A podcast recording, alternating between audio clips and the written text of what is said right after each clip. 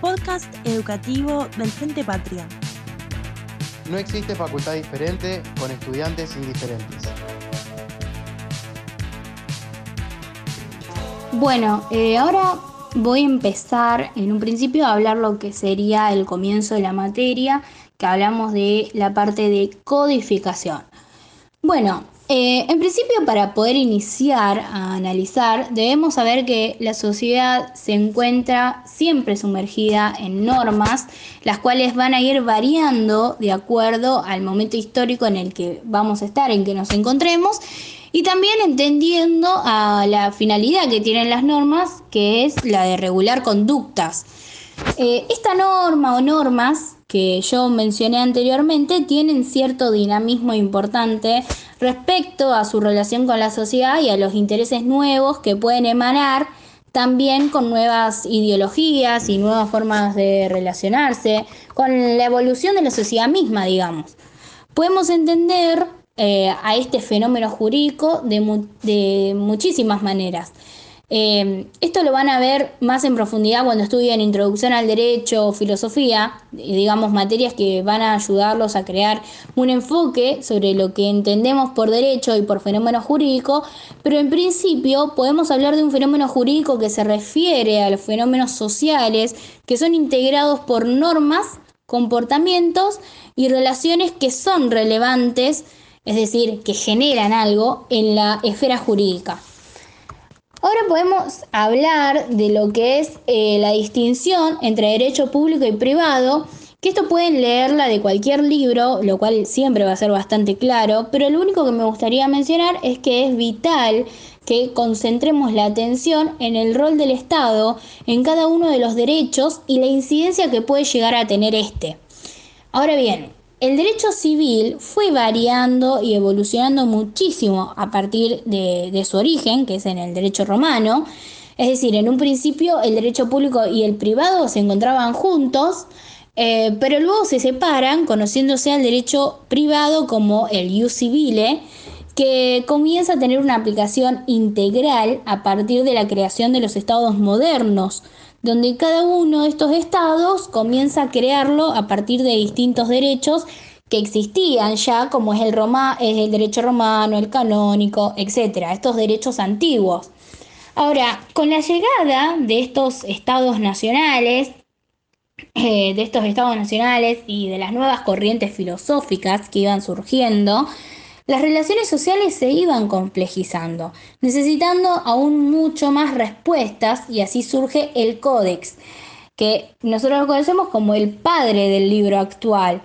Esto fue en el siglo XIX, donde se impulsó esta necesidad de reunir o materializar en un solo cuerpo el derecho civil, eh, el derecho civil y, las relaciones existentes y comienza lo que es llamado por los juristas el fenómeno codificador. Podemos decir que lo que se hizo es en principio una codificación primaria del derecho civil, siendo la, siendo la codificación intentar poner en orden o poner orden en medio de la dispersión, eh, sistematizar y organizar mejor todo, todo el material normativo que se tenía en ese momento, es decir, que, que, existía en ese momento. Es como si nosotros tenemos leyes sueltas, las agarramos y las juntamos en un mismo cuerpo.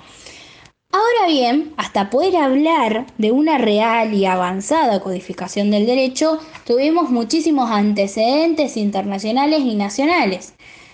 Em, ahora entramos en esta etapa que nosotros primero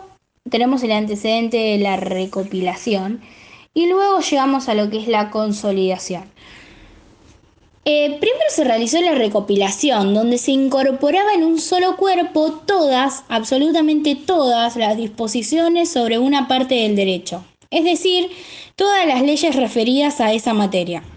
El tema era que al incorporar todas, también se incorporaban leyes derogadas que ya no estaban en uso, un, ejemplo que conocemos todos, al menos de nombre,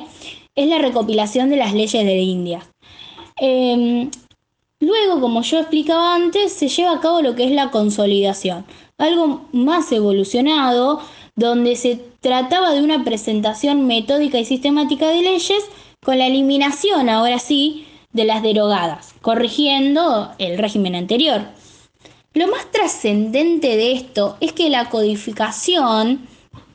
eh, es que la codificación tiene como resultado eh, la creación de una identidad política, es construir en el Estado una cierta unidad jurídica e ideológica. Además, esto es importante que tengamos en cuenta que no todo es perfecto en la codificación, es decir,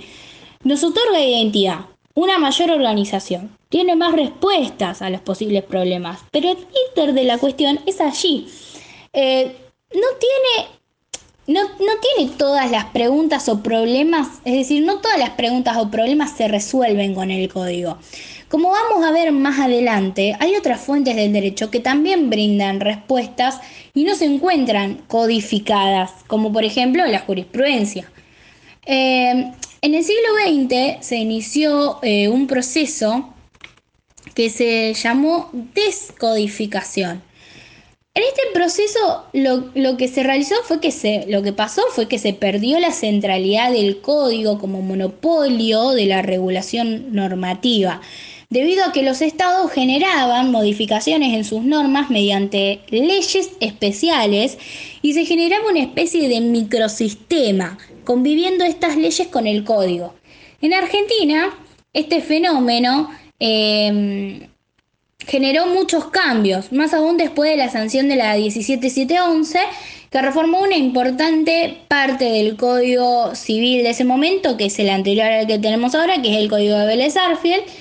y donde se sancionaron un sinnúmero de leyes especiales de distintas materias, como es la ley de trasplante de órganos y de nombre, etc.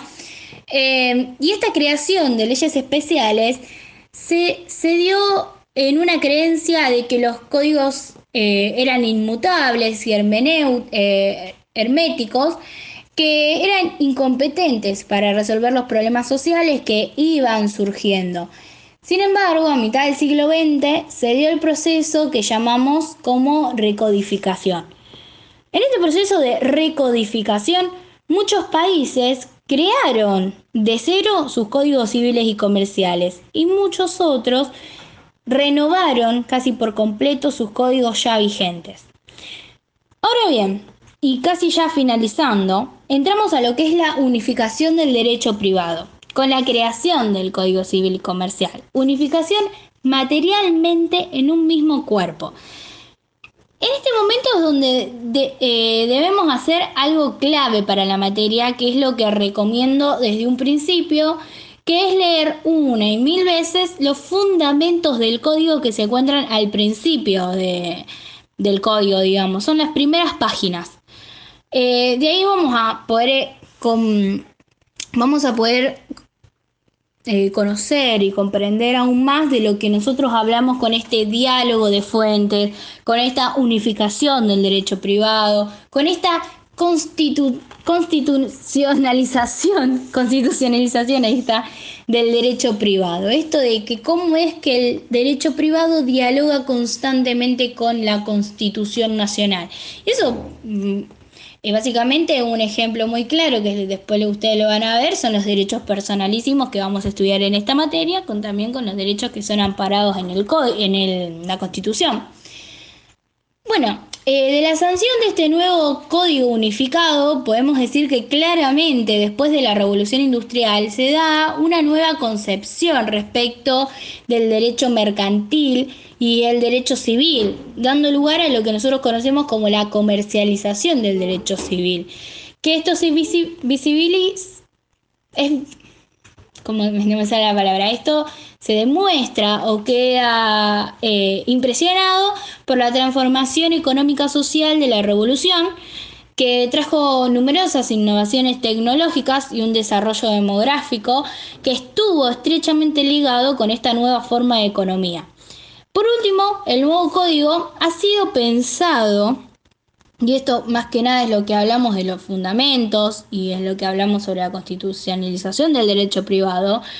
Em, que ha sido pensado para una sociedad multicultural, donde se introducen nuevas normas reguladoras de derechos atendiendo a los avances humanos e ideológicos, y entre ellos podemos mencionar el reconocimiento a los diversos tipos existentes de familias, la regulación de las uniones convivenciales y el gran avance en materia legislativa sobre la autonomía progresiva y el interior superior del niño a ser oído y respetado, lo cual después vamos a verlo aún más en profundidad cuando entremos en el tema de discapacidad.